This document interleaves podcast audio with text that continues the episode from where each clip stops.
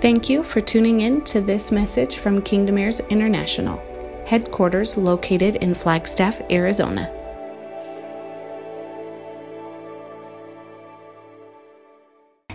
Oh my gosh, you guys are gonna have to. I practiced.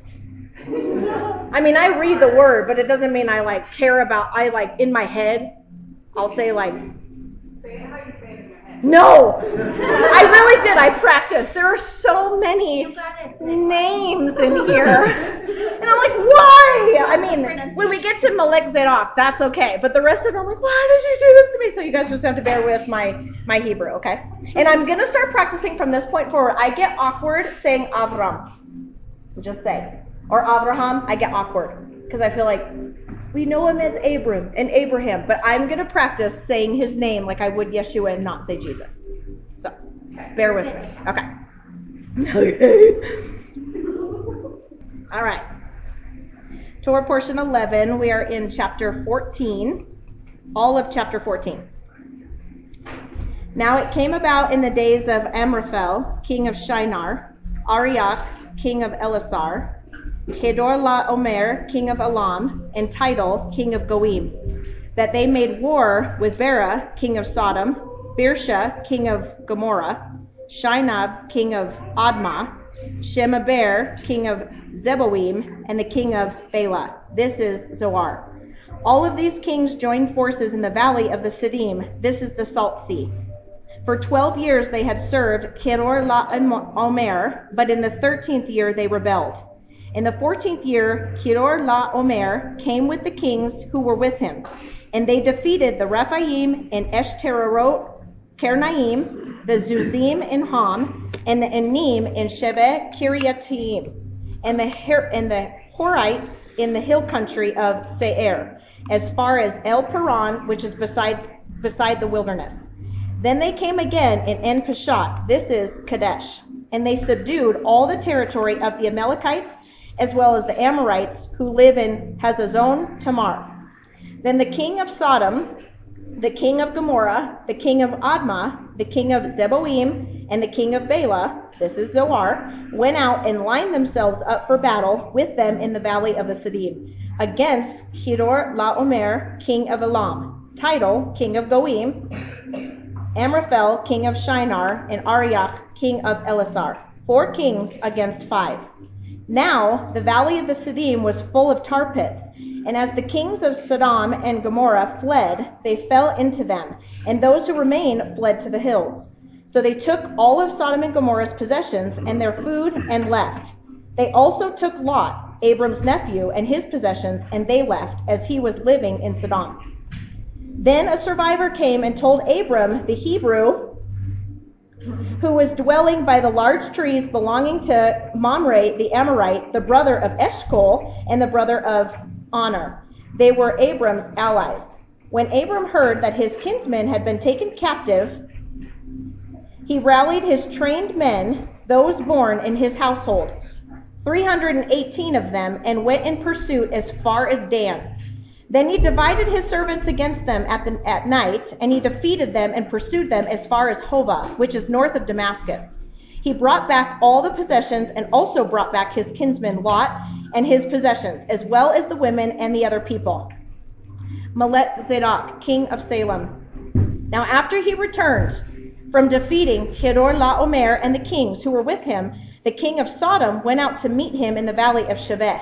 This is the king's valley. Then Melech Zadok, king of Salem, brought out bread and wine. He was a priest of El Elyon. He blessed him and said, Blessed be Abram by El Elyon, creator of heaven and earth, and blessed be El Elyon, who gave over your enemies into your hand.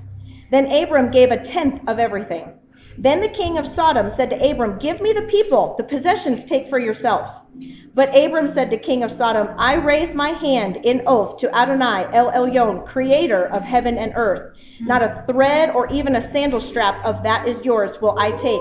So you will not say, I've made Abram rich. I claim nothing but what the young men have eaten and the share of the men who went with me. Honor, Eshcol, and Mamre, let them take their share. Woo! All right, if you guys want to So grab your communion Grab your elements. I feel like this is a significant time of communion as she just read the King of Righteousness brought bread and wine and blessed them. And I feel like, um, I just feel like as we take this communion, where this is a turning point for the family. Like she said, we're 11 weeks into the, the Torah portions, and we have suffered some things, we've experienced some pain, we've gone through some pressure. Not that those things are going to stop, but I feel like where the family's at is different. We're turning a corner with this communion and with this Torah portion. So when you're ready, go ahead and take the bread and really operate in honor that something's being fulfilled and agreed to as you take this communion and you state to yourself and to everybody here and to the Spirit that this is now written on your heart. As you drink of the wine and you say that it is established, I feel like there's an aspect of that 318 trained men. Uh, there's something being activated. There's something being established in the family right now. So as you drink of that, it is established. Guys, I said I was going to practice, and I didn't say Avram the whole time. I said Abram. Every time I read it, I still. I need to change it to. I mean, B in Hebrew is B, but I still read B, and so, anyways, when I read it, I. All right. Are you guys ready? Yeah. Okay, a couple things. Well, the whole night's going to be a couple things, a lot of things. For those of you that don't know, I have a spiritual dad. My spiritual parents are in the spirit because I don't have them on earth.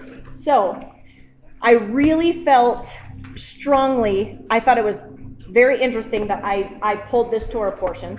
Um, Melech Zadok is someone that I have, um, I wouldn't say intricately s- studied, but I definitely have a heart for everything that he has. Um, with that, there, uh, I have my spiritual dad is Zadok. So those that don't know, Zadok is a priest in the Old Testament who ministered in the house to Yahweh. So the Levites ministered as priests to the people, and the Zadokis ministered to Yahweh within the house. So um, it, it happened years ago, but anyways, uh, he had revealed to me about Zadok basically being in my cloud of witnesses to help me in my ministry to Yahweh as a as a Levite. Levites naturally are teachers because they they they they just they understand they understand the house. They take care of the temple. So there's an aspect of um, being a, a, a priest that I am personally attached to because we know that Yeshua called us uh, that we are we are kingly priests. Okay, so so anyways, I just wanted to preface that because I felt like what I wanted to just make sure I make it known in speaking about honor that Zadok is here. Um, he he was very specific to tell me to let you guys know that he is that he is that he has arrived. That as we stepped into this Torah portion, he basically said, I'm making myself known to the family. Your, your spiritual father, which is super crazy because he doesn't know any of this. So when a father stands and says, I will tell my kids, you know, so anyways, uh, I wanted to just make it known. It was like I saw in the spirit him literally just walk through the door. Like he's just a part of our, um, family meetings. And so I wanted to make sure that I, I honored that, that part. So because Zadok, the, the, the, the name Zadok means righteousness. So righteousness has stepped on the scene for our family. Hmm. Okay, which makes sense that we would be introduced to the King of righteousness. Because you will not understand why we even need a King of righteousness if you don't understand. I wish you would have left the circle, the, the narrow gate, because it's unto righteousness right? It's not unto salvation. It is a, a righteous people to walk holy, kingdom on earth as it is in heaven. How? Because you're saved? No, because you express heaven, which Yeah. is holy and righteousness. Amen. So the king of righteousness steps on the scene and begins to reveal himself. So there's some things in the spirit, as we know that there are beings and tutors that have been appointed to us to help us mature. Yes, on earth, I have been appointed in your life to help you mature, but you also have guardians in the spirit that are assigned to you to help you mature. Well, for our family, you have Zadok through inheritance because because I have Zadok that has helped me mature in that place of being able to worship him. And in worshiping him, how can you worship him behind the veil? Through righteousness. Right? It's it's not accessible outside of that. There is a holiness to him. And so so there's so there's that aspect of it. So I wanted to make sure I said that. Are you guys okay? Mhm. Okay. Kind of scared. Kind of scared. Me too. Um, I don't know if I purposely did this, but I did not write down today's Torah portion. Uh, I meant to, and I wanted to, but I just have gotten so into some things that I'm like, all right, it's just gonna have to, it's just gonna have to flow out. So I have a lot, but it's not, it's not written. I mean, I just closed this because I, I just, I don't have it written out. Um, I told Sally that. Sally goes, that means it's good. Um, so I'm not really sure. I'm not really sure what direction we're going to go because it's already 7:45, and I could go a million directions. There is so much in this Torah portion, so we're just going to start and we're just going to see where he leads us. I feel like I could spend a month on one Torah portion. So uh, there's a couple things that, going back to what I said, that I just want to say right off the bat. There are some firsts that have that are happening in this Torah portion, which is why I bring up Zadok showing up. In this Torah portion, um, there there are some firsts. Those firsts are this is the first time, did you guys catch it when I paused, that Avram is called the Hebrew. This is the first time that it is mentioned here.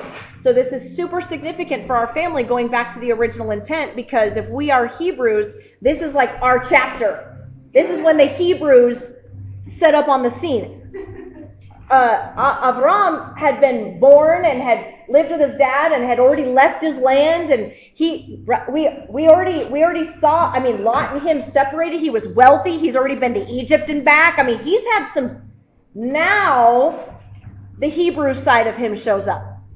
Hmm. Okay?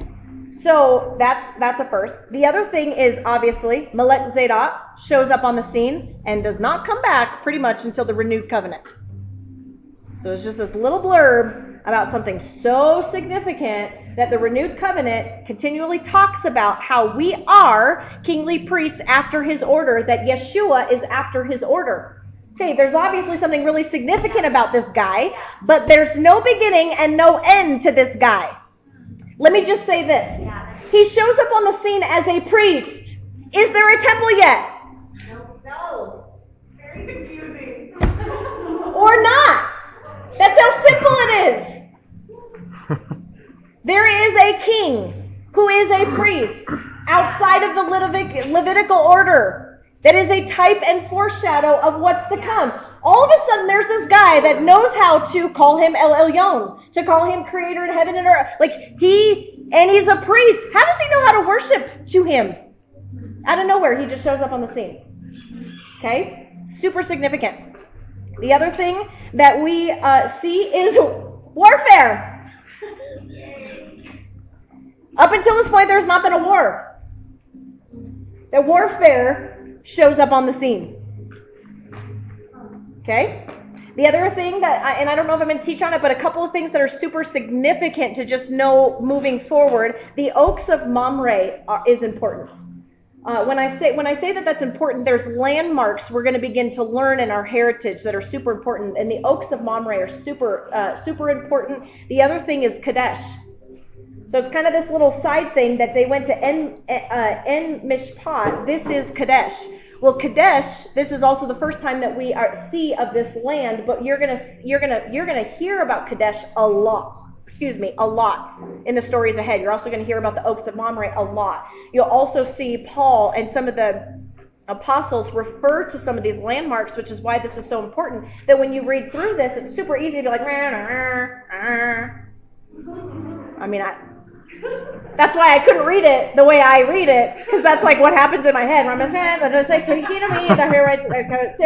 okay. And I'm not, I'm not like, and then you start to realize that like when Paul brings up one of these spots, it kind of, it, it just helps us to understand what's to come. So I'm going to throw that out there. Okay. All right. I don't know where to start. Um, okay.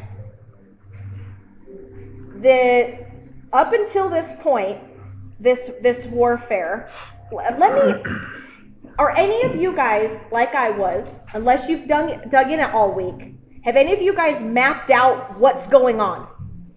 Like, are, are any of you guys kind of confused? Like, that was a lot of people, that was a lot of kings, there was a lot of places. It, at least for me, I had to actually like dr- five against four. Okay, who's this and what are they? Because they repeat the kings over and over and over again. Are all of you guys on the same page as to what happened, or do you guys want me to kind of just say what happened? Say what happened. Okay. So they and, and this is going to be super important because there's some things that happen in this chapter that you don't know about yet. So remember, Genesis is not necessarily chronological. We've kind of already established that. It's more of Moshe's perspective on the history to lead you to some things. Like like um, Avram getting his blessing. You can, uh, I think it's Peter in Acts actually references when Avram gets that blessing, and it was prior to his move. But in Genesis, the blessing comes after his move. So again, not that any of this matters. It's just how I like to read the word because I'm like a detective and I want it, like, I want to like know these things. So, so anyways, I say that because in this scripture, it says that, um, Avram and his people went all the way to Dan.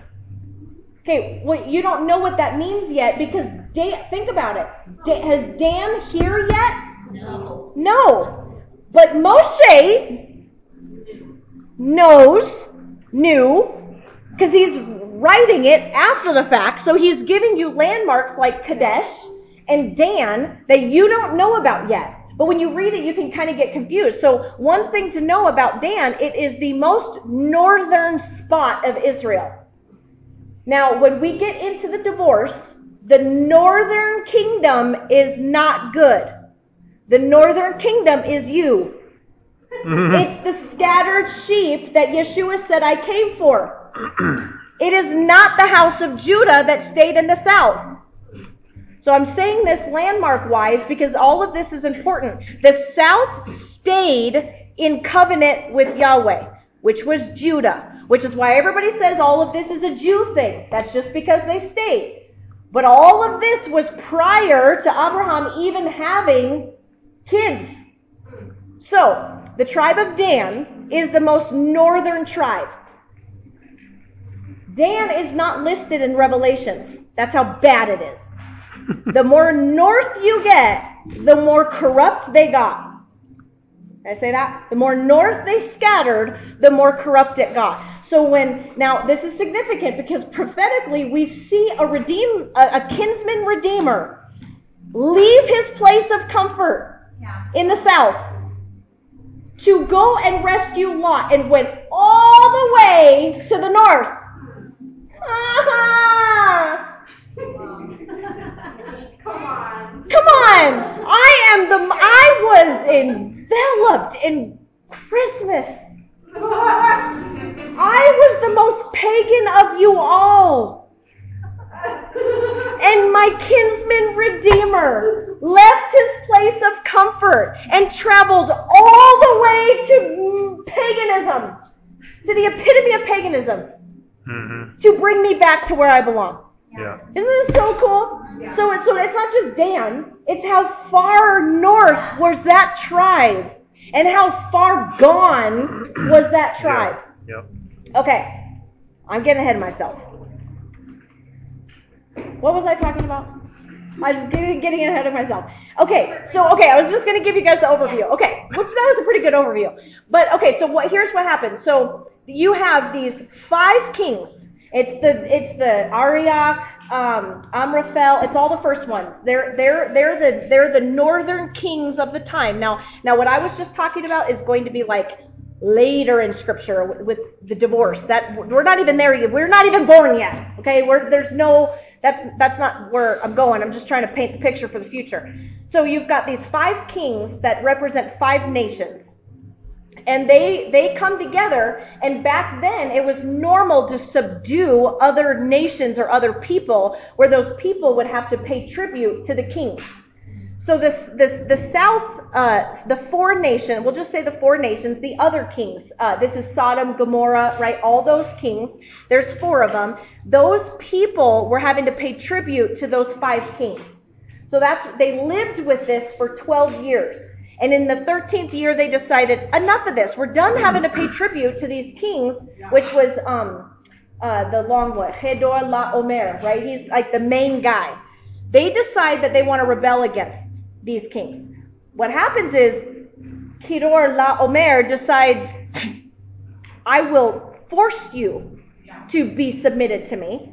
So he decides to push back even more and not let them rebel, which then in turn, those four kings line up for battle.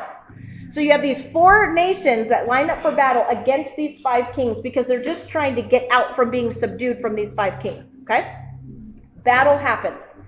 Now, in the midst of this battle, I'm gonna I'm gonna read this because this is it, it, it would be like World War Zero. I mean, it's not just a little warfare. This is all of Israel. I mean, these kings zigzag. If you look at all the different landmarks, they defeated the Rephaim, uh, the Suzim, the Enim, the Herites, the Seir, from the wilderness to El Paran, if you look at it, they go through and they basically demolish everything, take all their possessions, take all their stuff, take their women, take their kids. They just, they absolutely, I mean, they, I mean, uh, archaeologists have even been able to show the absolute devastation of what happened during that war. So they basically go through and zigzag these four nations begin to line up to, to, to, to battle against them, and then they fall into these tar pits. So they basically they get defeated. They don't win. Okay, that sets the stage. Five nations against four nations. Those four nations could not couldn't do it. Yeah. Okay, I'm making sure that I got the five versus four. Let me see. Right? I think I do. Five against four. Yeah. Okay. They so they they couldn't do it. So um, every, they, uh, then they came again to Kadesh and they subdued all the territory. So now they have the, these five king, king, kings are still subduing all the people. So we're still in the same place we were before, but a whole war is broken broken loose, right? Meaning there's a group of people that tried to rebel, it didn't work. So then they decided to um, hope that he would just back off. He didn't. So war breaks out. They lose. Okay, that's where we're at. Verse 13. Now, history says in chapter 13, where did Lot go? so we didn't talk about this last week, but um, Avram and Lot had to separate only because they were so wealthy. They had so much stuff, they couldn't stay in the same place. So they decided to separate. And Avram says, you can pick anywhere you want. This is prior to Sodom and Gomorrah. So, so he didn't pick Gomorrah because, because of anything. This was prior. It was just near the Jordan. Well, if you look in verse 13, it says that um, before Adonai destroyed Sodom and Gomorrah, Lot lifted up his eyes and saw that the whole area surrounding the Jordan was well watered and in its entirety. And, and so he decides to go there. So now we know that Lot is near uh, Sodom and Gomorrah. Now Sodom and Gomorrah is part of the, the four nations. It's, it's in the south. Right? So in the midst of these five kings taking battle against four kings, one of the kings is of Sodom, right? One of them is of Gomorrah. They lose. So all of Sodom and Gomorrah's possessions go all to the north, including Lot, because he was just there. Okay, let me stay with the practical side because there's so much spiritual stuff.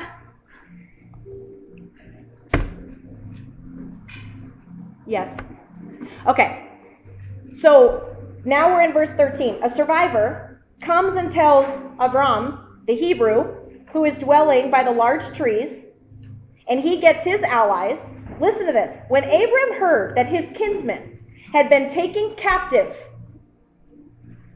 he rallied his trained men, those born in his household. Now, this is super significant because obviously he he don't have kids, right?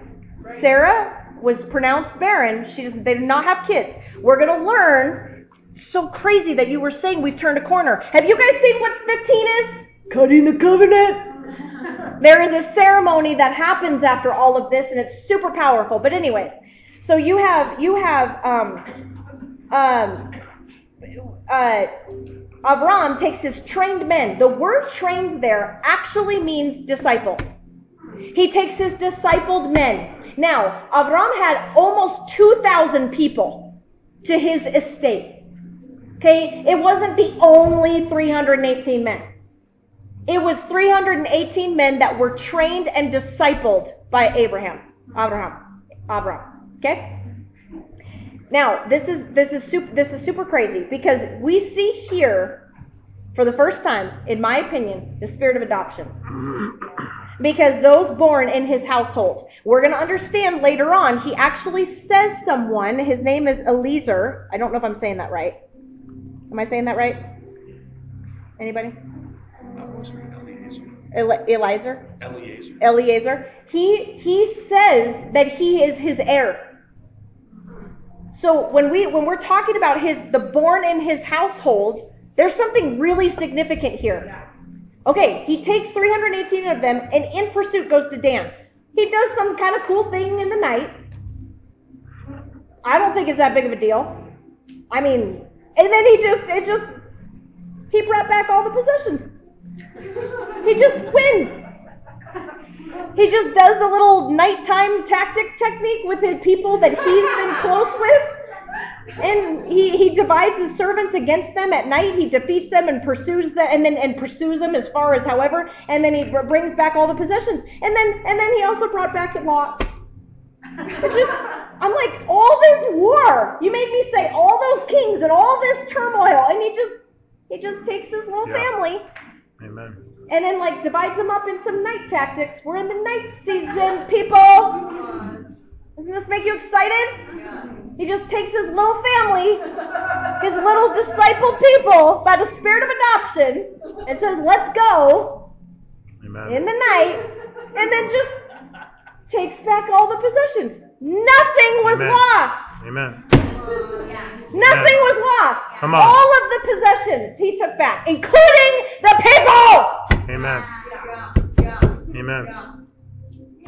Amen. We can be done. It's only 8 o'clock. Awesome. And there's so much more. Okay.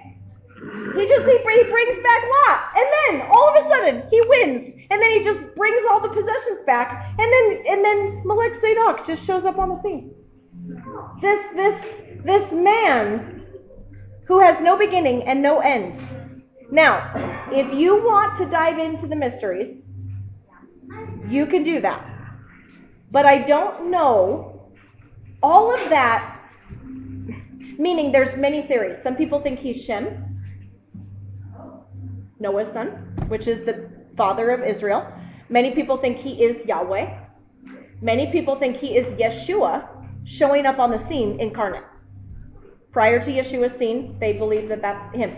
I'm not concerned with all of that, but I am concerned with what all this means, if that makes sense. I don't want us to get into all of that because there's multiple ways of looking at it, but in the end, there is a man who shows up outside of a temple and a Levitical priest and shows up as a king and priest. Now, the reason why this is significant is because as we move forward in scripture, you will see Yahweh says, do not intermix. You cannot be a king and be a priest. And if you're a priest, you cannot be a king. There's something that's happening here that he is a kingly priest. Because if that's the order we are to follow, and that's what Yeshua followed. Now, here's why this is important. Melech Zadok is the fundamental guy that is talked about in Hebrews. Now, who, think about it, we're Hebrews, right? Because we understand that we're Hebrews. But who was written to? Who is Hebrews written for? Let me say that. Jews. Right? Because Hebrews is trying to show the Jews that Yeshua can happen. Now it's it's interesting because we're Hebrews, so I like I really like that book. But if you read it with a, I'm not I'm not a mm, how do I how do I say this practically? This isn't real. I'm just trying to say it practically. I am not a Jew trying to learn Yeshua. I am an old Christian trying to learn Torah. When you read Hebrew from a Christian's perspective, it kind of gets a little wonky because it kind of seems like it's stamping mm-hmm. Christianity. But that's because the because the book was written to the Jews to say that the Messiah was real. Yeah. So you have to understand the context of the books of what's happening. Now he, the author of Hebrews uses Melech Zadok for chapter after chapter after chapter. Why? Because the only reason why the Jews do not believe in the Messiah is because he was from the tribe of Judah. And you cannot be a priest if you're not from the tribe of Levi. The only evidence to a Jew that says that the tribe of Judah can happen is because of Melech Zadok. Yeah. Right? Is that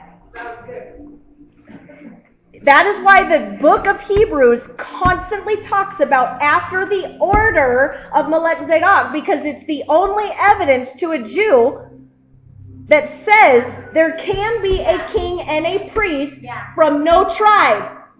Because it's pre-tribe. Now they were so bound up in the Levitical um, priesthood that that's why they nullify that Yeshua cannot be the Messiah because to them he has to be a Levite.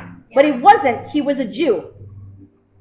So the, so the Hebrew writer is constantly writing about Melech Zadok to show this is the evidence yeah. of what's to come and what happened. So that, so it, so he's just very important really to us because we are to cause the other house to be jealous and, and, and he is going to be our helper. Okay?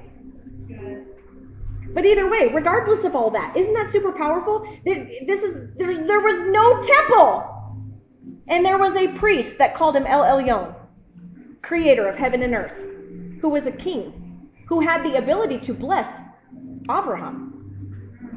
He's the father of all of it. In fact, there's a thing going on here. Abraham is the father of Yeshua. Yes?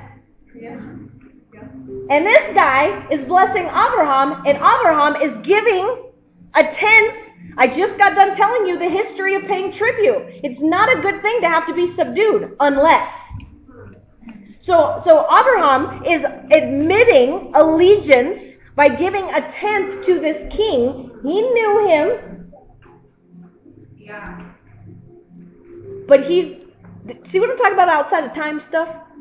Because Abraham's the father of the king. But a king shows up on the scene to show Abraham, I'm the king. Yeah. And he's submitted and he's submitted to the king. That's crazy. But you can see I don't know what I don't know what you can see, but you can see. I don't know I don't know what you can see. But to me I just see like this this you, you, you begin to see uh, Abraham was not a father. You know what I mean? Like I am the father. He was submitted to a king. Yeah. He and then he followed him. Now, whether we know this or not, think about it. Uh, Melech Zadok says, um, "Creator of heaven and earth." We haven't heard that yet. What does Abraham say? I raise my hand in oath to El Elyon, creator of heaven and earth. He begins to follow this king. He begins to submit to what this king has to offer. Yeah. But he's the father of it all. Yeah. You can begin to see in the spirit how we should operate as kings and priests. after the order of Melchizedek and understanding the original intent of being a Hebrew and what does that mean. And, and it's all pre all of the junk. I say Mhm. junk, but I mean junk because of what we've been taught. It's all pre all that. And we get to see the original intent of this beautiful relationship. Amen? Okay. All right. And obviously we learn a lot about Avram here. Because, I mean, even just in his response, I will not let anyone, I will not let anyone get the glory for what my father has said. Now, here's the thing. He had faith prior to all this happening, which means he is a father of faith, right? Because he walked knowing if my father told me I'm going to get a nation, Yep. he's going to give me that nation and you will not put your name on it. Yep. Because at this point, he does not have kids. Yeah. And he's saying, I am not going to give you credit because I have made an oath. Remember when I talked about, yes, Yahweh absolutely set uh, Abraham aside. Uh, yes, his sovereignty will choose. But then we've got to watch the response. Because his response was, I have made an oath. And Mhm. I will walk by the unseen. I will know that only by my Father, because he said it, it will happen. And, and he does all that in this. Not to mention being a kinsman redeemer and just goes and saves Lot and. Anyways, okay. No, I was wrong. Re- go back to the beginning. Remember when I said I feel like I'm wrong when I said five against four? It was four nations was in the north against five nations in the south. I was wrong. Hmm. So even more so. That's why I was like, I feel like there's something off because I remember getting a revelation. So the four kings, there was five nations that were having to pay tribute to the four. The five kings got together. It was the five king, kings were um, Bera, Birsha, Shi- uh, Shinab, and Bela. So the five kings made a line and said, We're going to fight. That much more that Abram, like, we, five nations against four, and they couldn't do it. But Avram takes his discipled ones, His household. his household, and can do it. So, anyways, I, I feel bad. It was, it's even more point to the story, but does, does that make sense what I'm, what I'm trying to say? Okay.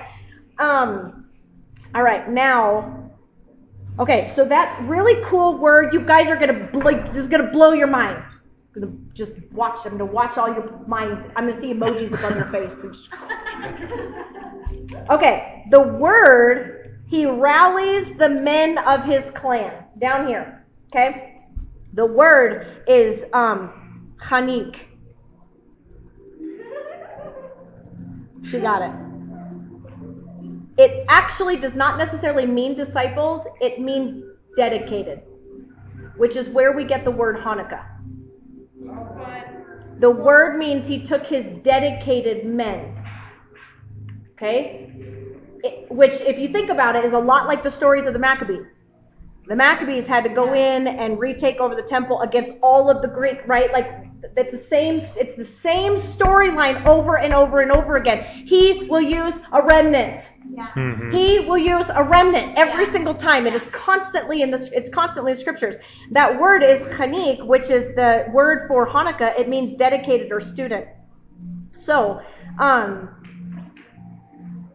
so anyways, I just I, I so again, disciple comes from the concept of if you're dedicated, you're discipled, right? So it's not necessarily because the word discipled means um, Talmudim. Remember, being a being a being a, uh, a Talmudim is to be a disciple. That word's not used here, but it's the only time that that word is used is Hanik.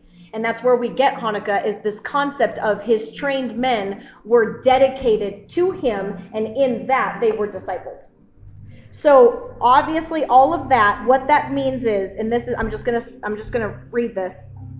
This part I wrote down. A small force of men who know the Torah can overpower a great host of those who are ignorant of its teachings. Now, Granted, when I say that, I'm not talking because the Torah has not been released, but we do understand that his instructions are there is no beginning and no end. And we can see from the very beginning that we we see the inner workings of Torah being played out, even though it wasn't said until Mount Sinai. So think about that when we're going through that pressure.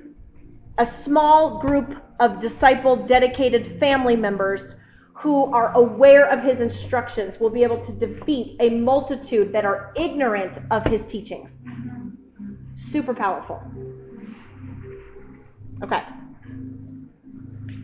Um, now, I'll, I'll just touch on this, but when I talk about this concept in Scripture of a remnant being used, there's another concept in Scripture that's being used, and it's that the younger brother is going to um, save the older. Okay, that, that's constant. Jacob, Esau, Yeshua, Adam.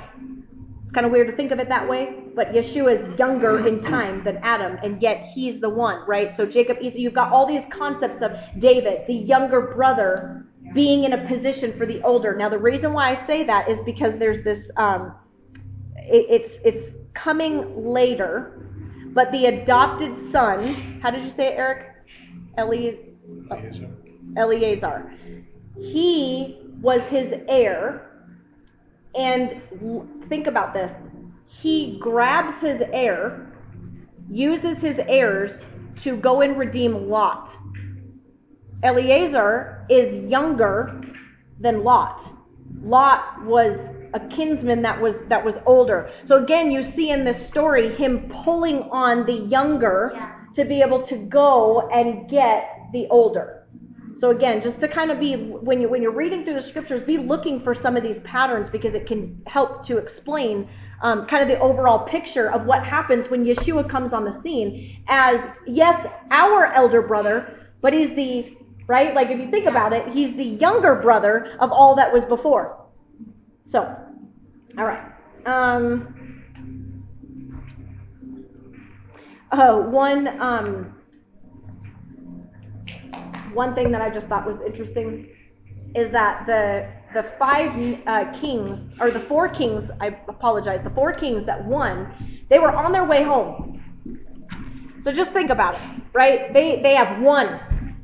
So they're probably drunk, messing around, right? They're probably wallowing in their uh, not wallowing, but um, frolicking in their their possessions. And so another aspect of strategy is here you have Avram, who's a part of all this, seems to be just a pillar, just just just straight just a just a pillar of a guy, and then decides to go and, and do all of this. I, I don't know, I don't I don't know if that makes sense, but it just seems like he he was already wealthy. He he was already and then and then to be able to do that there there's um there is an aspect of being able to not, I don't know if take advantage is the right word, but when the enemy's dancing in front of you going, I don't know how many of you guys felt that in the last couple of weeks. It'll feel like the literal enemy is like, ah. Mm-hmm. That's the time to be like, in the night, nothing shall be lost. Like while you're, you know, you said something about sitting on a recliner. Well, sometimes he's dancing the night away right in front of you, frolicking in his you know, level of goodness. Victory. What did you say? Victory. Victory is when it's time to attack. Yeah. Okay. So, all right. Um. Oh, uh, well.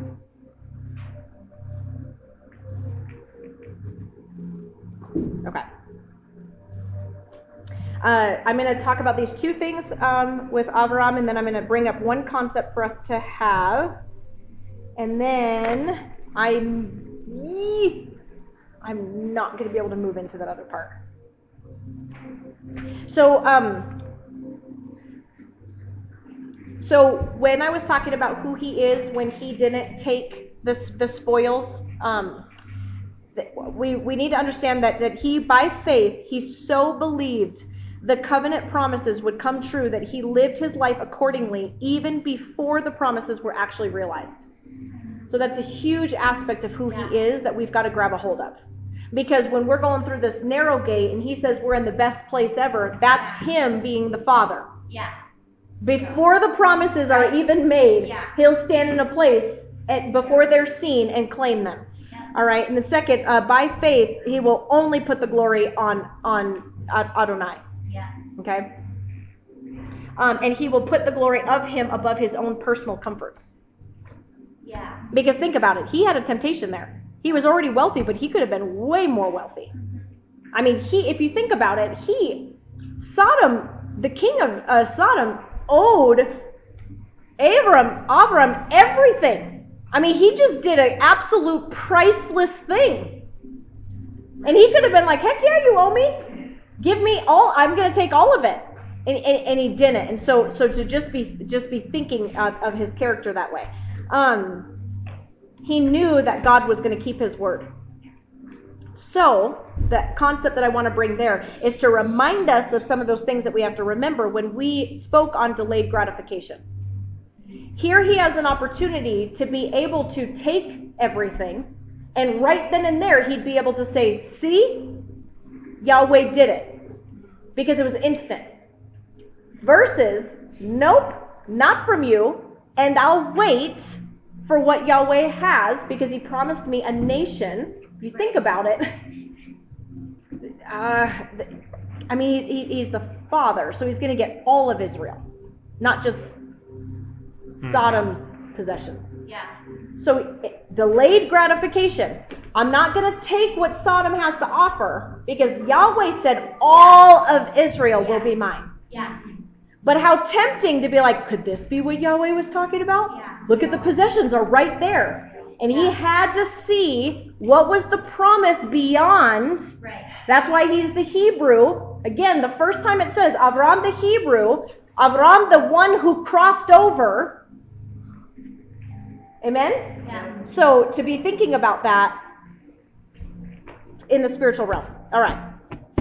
Um, little bit more on uh, Melech Zadok to just make sure you guys understand since I talked about Zadok. Uh, Melech means king. Zadok, like I said, means righteousness. He's the king of Salem. Salem is equal to Shalom and also equal to Jerusalem. So just what he's representing when he showed up on the scene. Okay. Um,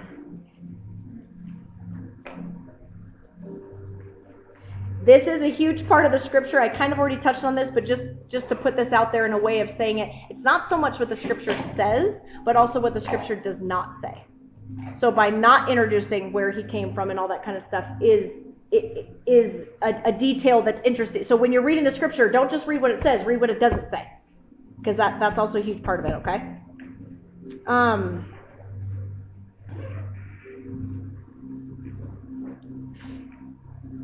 all right, so let me break down. I think I've already broken this down, but I'm just going to make sure that I did. Yes.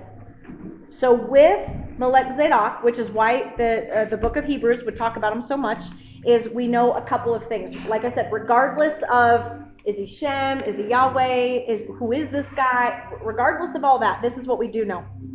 We know that there existed a priest of the God Most High before the giving of the Sinai covenant. Which I already said, I already said that, but I'm just reiterating it. Um, how would he have known how to minister to him as a priest?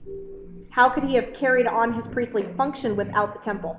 So these are questions that you ask yourself when you're reading that help you to understand some of the mysteries. The other thing is the priest um, did not receive his. ah, the priest did not receive his office by genealogy, which I talked on that too, but I'm just reiterating it.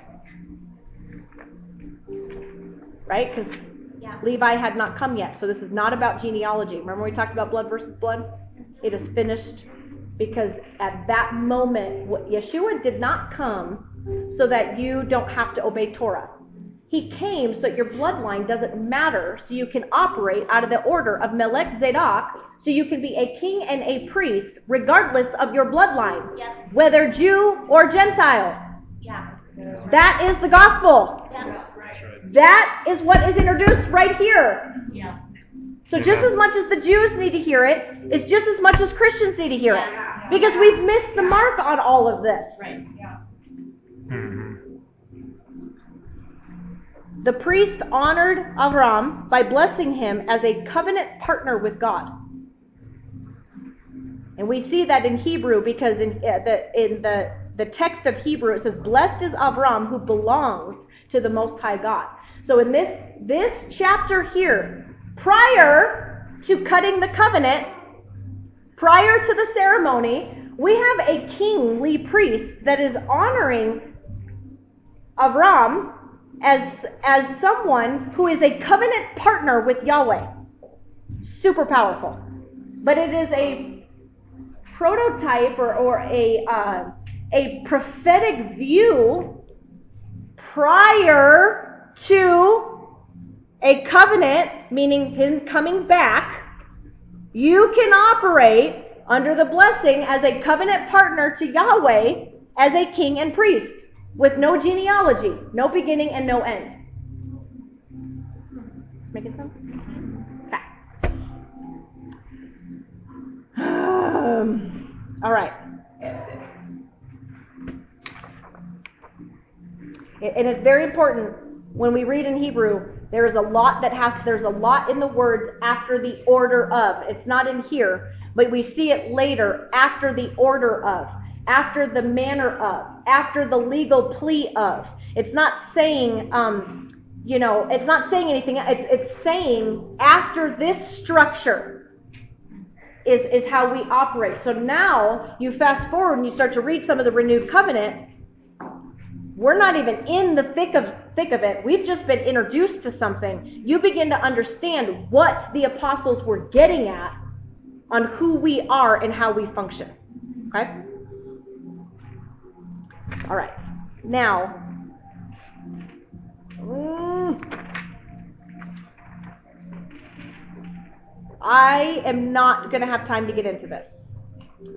But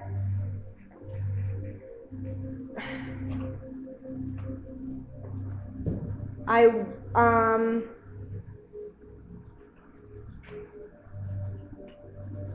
well, I can just leave this with you maybe as homework. How does that sound? Um because there is a whole, let me just, let me just hold on a second.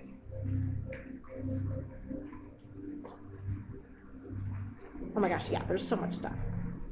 Even just when he says, creator of heaven and earth, there's a whole thing that's getting unlocked there for you because he is acknowledging that there's an owner so there's sovereignty and ownership over creator and maker of heaven and earth and what they were functioning un- under. Sovereignty and ownership go hand in hand. But then when you talk about ownership, you could say, well, he's sovereign and so I don't have a role. But then you go into Abraham's response.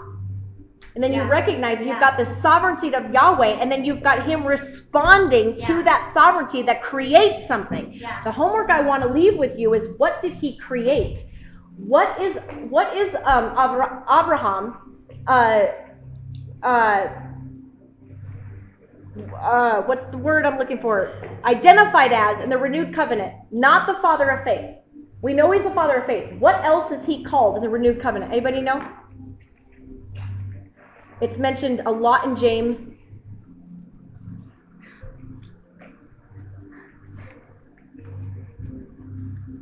Abraham, my beloved, which means friend.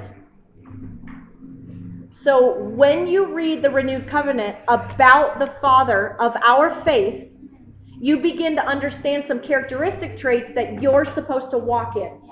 And so every time the scriptures say draw near to Yahweh, you can begin to understand how Abraham walked to, under, to, to know what that means to be a friend of God. Now, I'm going to tie, the reason why I want you to have this homework is I'm going to tie this into everything that dad was talking about in the beginning.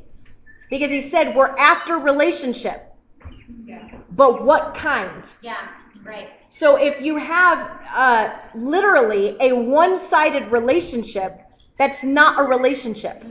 So the response is what creates that friendship that makes it a two-way street that makes it fruitful. So that's the reason why I want us to dive into it because we're going to understand a little bit about relationship when we dive into this because Abraham was said to be his beloved and to be a friend of Yahweh. Now, um, there's just so much here.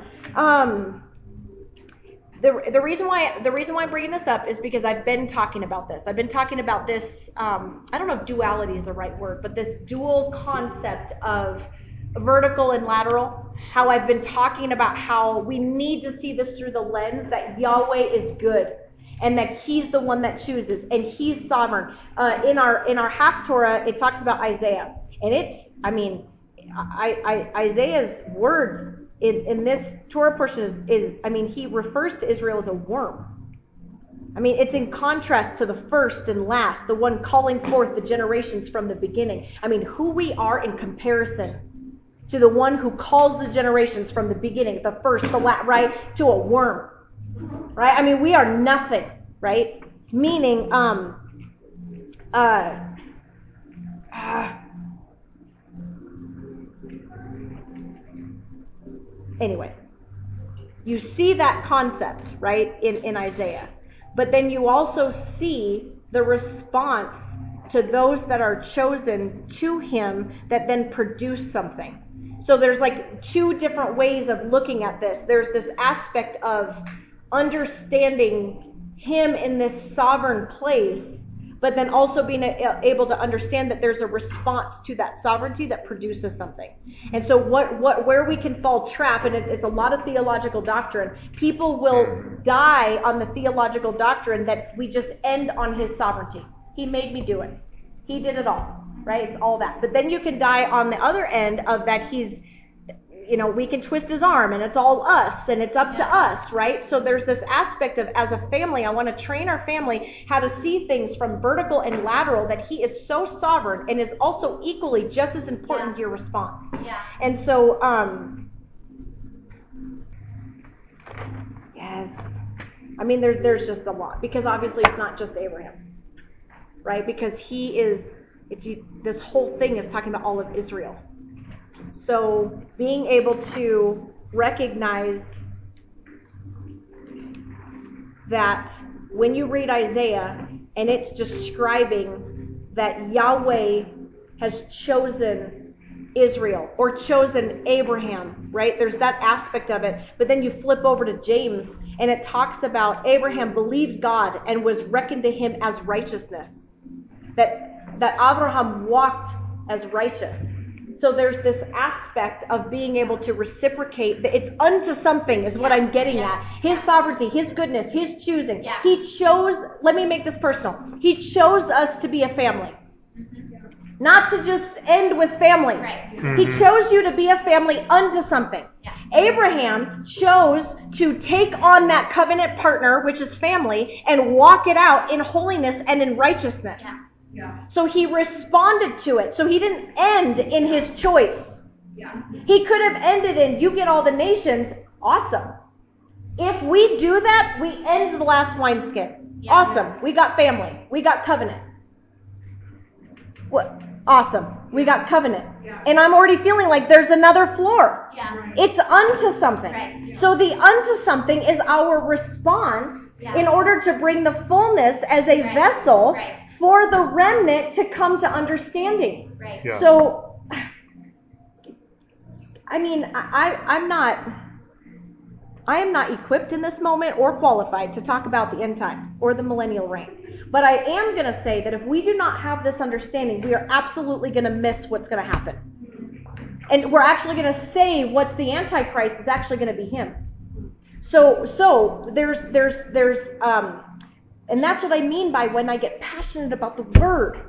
It's like, um,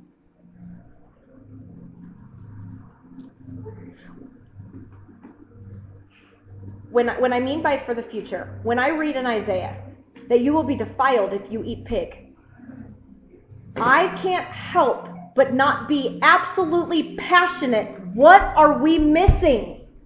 Because in Revelations, it does matter what you eat. Yeah. So if it mattered then, and it matters in Isaiah, and it mattered with Yeshua, and it matters in Revelation, how have we missed this Right. huge aspect of some things? Well, just as much as I can speak on that, I can speak on uh, being a friend of Yahweh, or knowing what that means, or being, uh, you know, walking in righteousness. That's what I'm getting at. Is he walked in righteousness?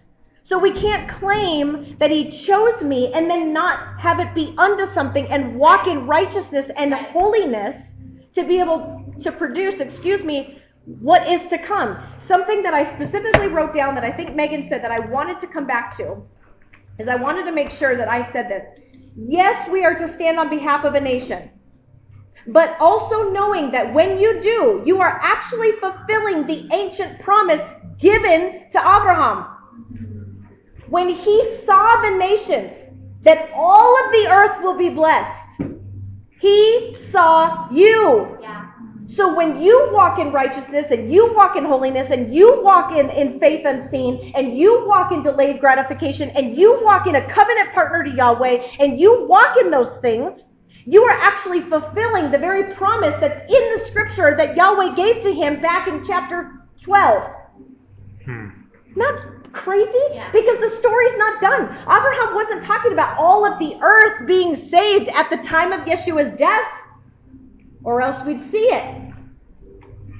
Abraham's story is still at play, which is why the apostles is constantly saying, can we go back to the original intent for you to understand why the son is here in the first place? Because you're not getting it.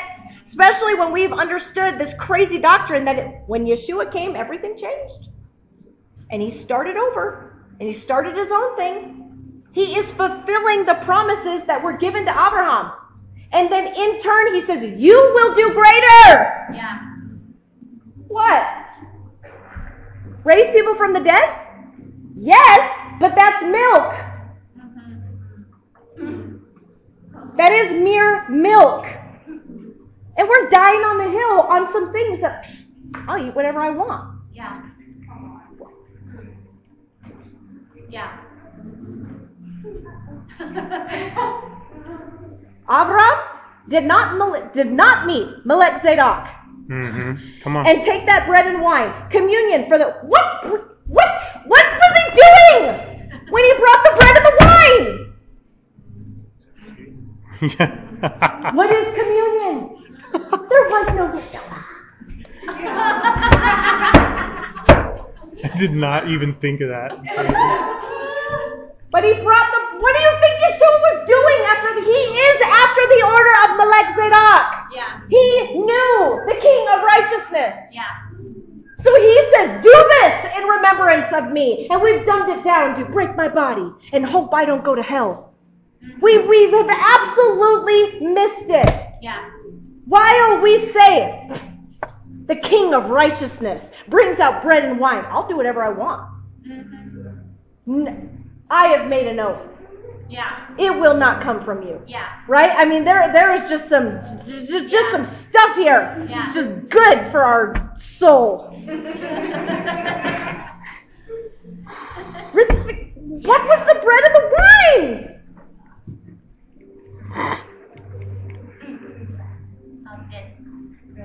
That was good. So, your homework Anyway. Is dive into who is this father of mine?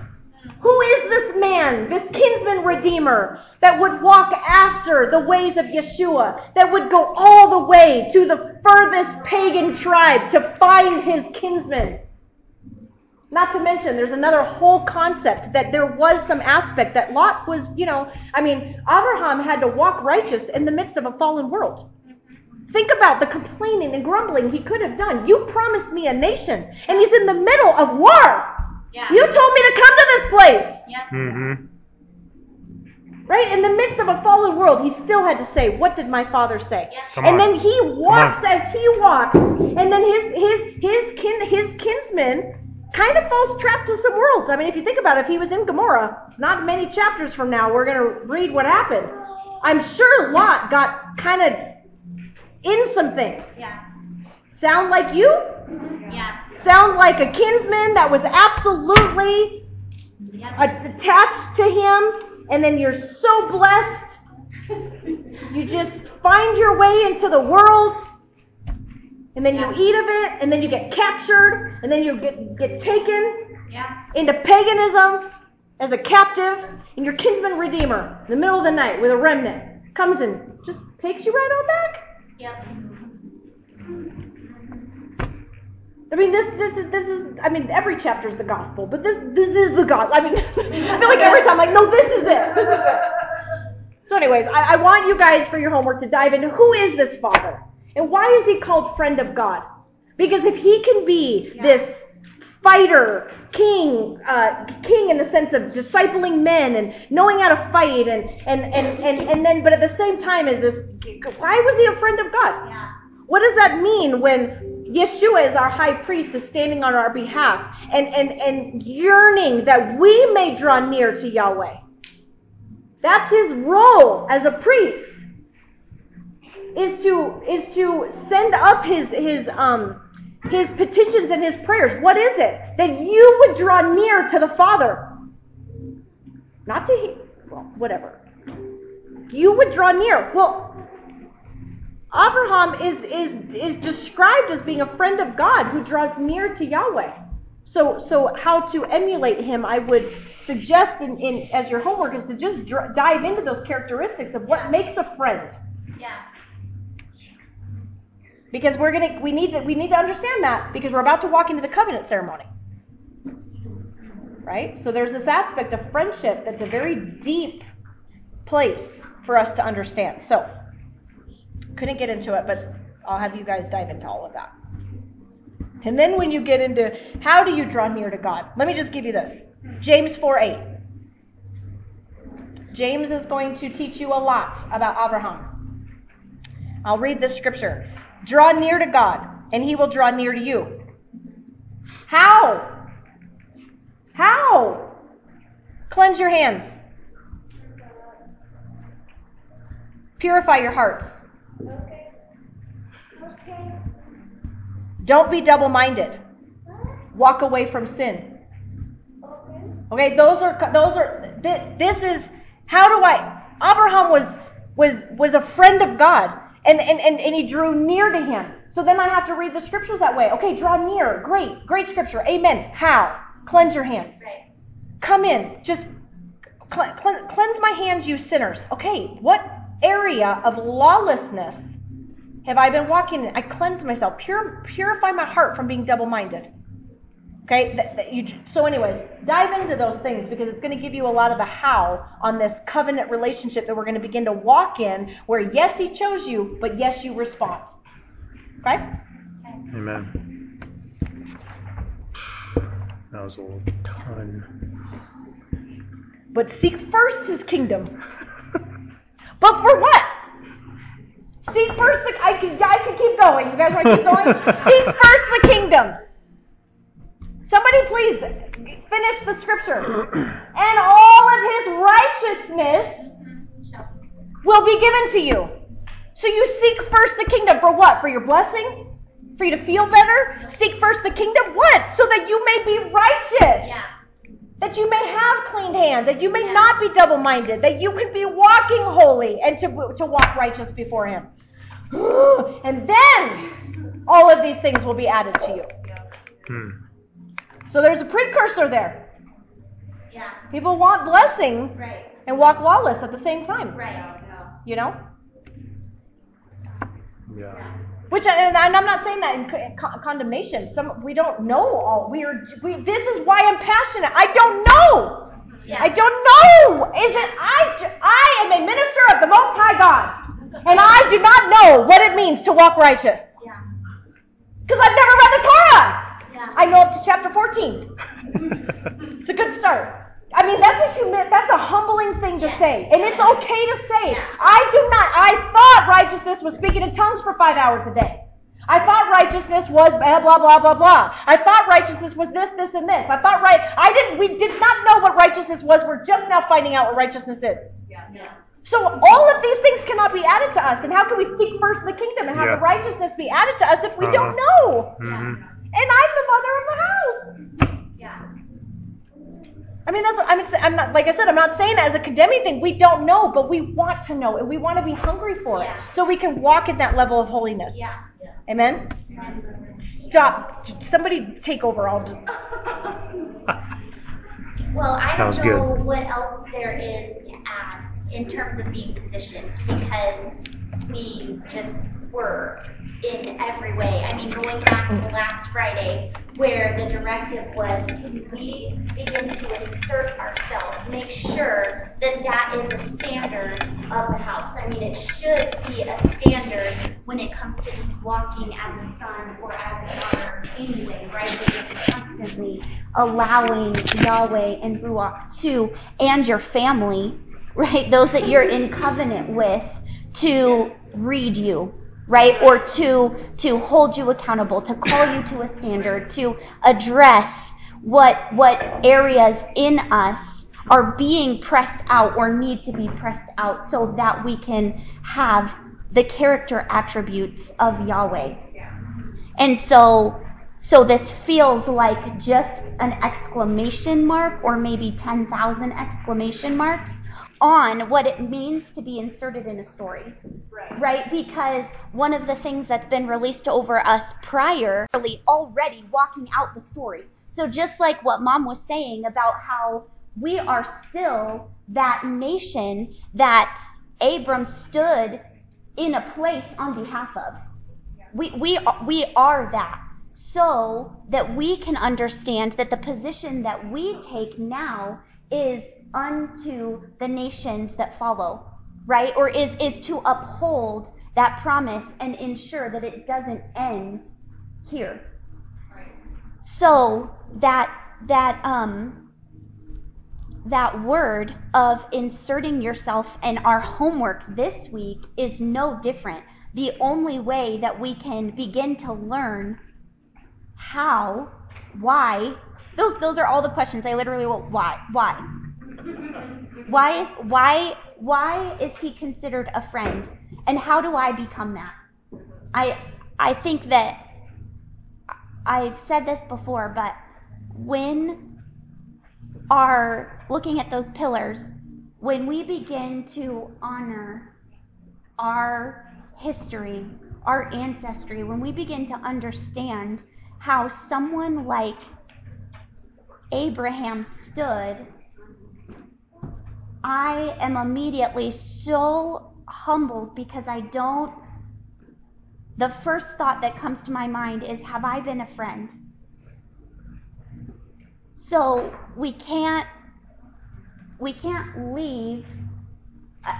I, don't I don't even know how to begin to tie all of that in. I'm thinking of like all of the meaning like even the floors. It sends me back into all of that. It's like okay, then if I'm going to ask him to search me and insert me here and then also present myself in the sense of okay, well the attributes that I know right now are that I would say, all right, if he's considered a friend, he stands on the promise before they're seen. Do I do that?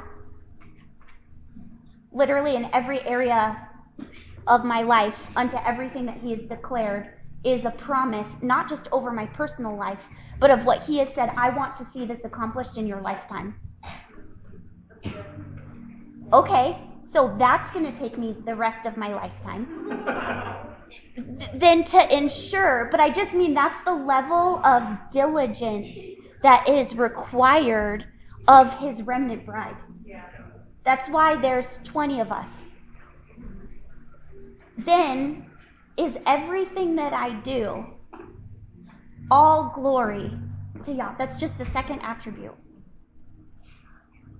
Can, can any of us say, everything that I do everything that I eat, everything that I think, everything that I like, it will crush me to present just that.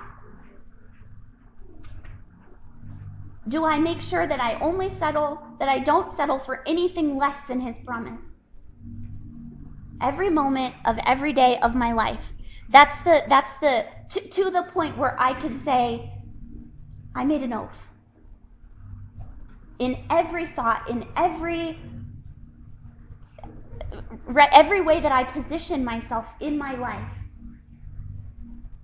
So, I hope that we are leaving every time we gather corporately and more of who he is is revealed to us that we leave so broken down not in condemnation, not in shame, not in but but completely broken down in the fact that I have so much to become.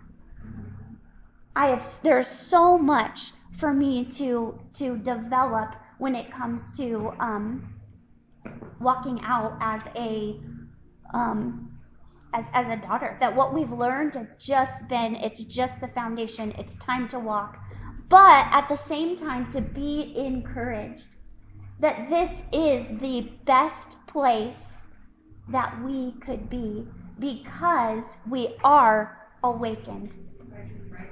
Like we are at a place where we are awakened to what it could even mean to be a friend of Yahweh. And that's just one thing that we could be awakened to.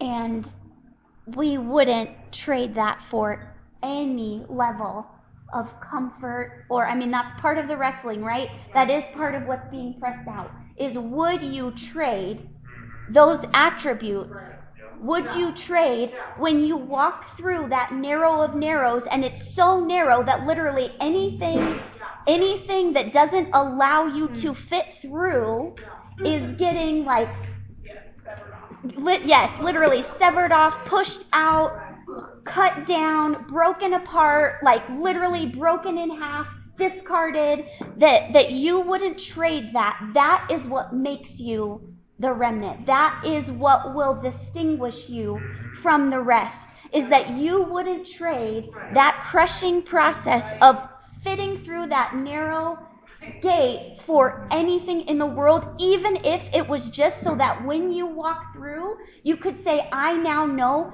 what it means to be called a friend of Yahweh. If it was just that, if that was just your legacy, and still, and still, that's just a fraction of what we're called to in our lifetimes. So we're leaving encouraged, we're leaving humbled, we're leaving completely not knowing anything other than what He is building and developing now. 11 chapters and all of the everything that we're walking out in what has been done and established in the last seven years. That's it. That's it. So that's how we're leaving. That's how we're walking out next week. I'm excited that that's actually homework. I mean, I want I want to hear the I want to hear the revelation and I want to hear the teaching, and I also really want to hear from the family what what because that's that's that's owning our heritage. That's owning our ancestry that we would dive back in and say, "Okay, okay, you stood in a place on my behalf until I'm here now. What do I need to understand? What do I need to attain? Right? So take that, take that seriously. That's a whole other level of inserting yourself into a story to recognize I am the continuation of the story. So I have to, I'm, I'm already inserted. Right? But am I going to walk out? Am I going to walk out that story? Because that is the choice. Right? So, Thank you for listening to this message from Kingdom Heirs International. If you have received insight and revelation with this message, we invite you to claim that revelation by trading on the trading floor with this ministry. You can do that at kingdomheirsflag.org. Thank you.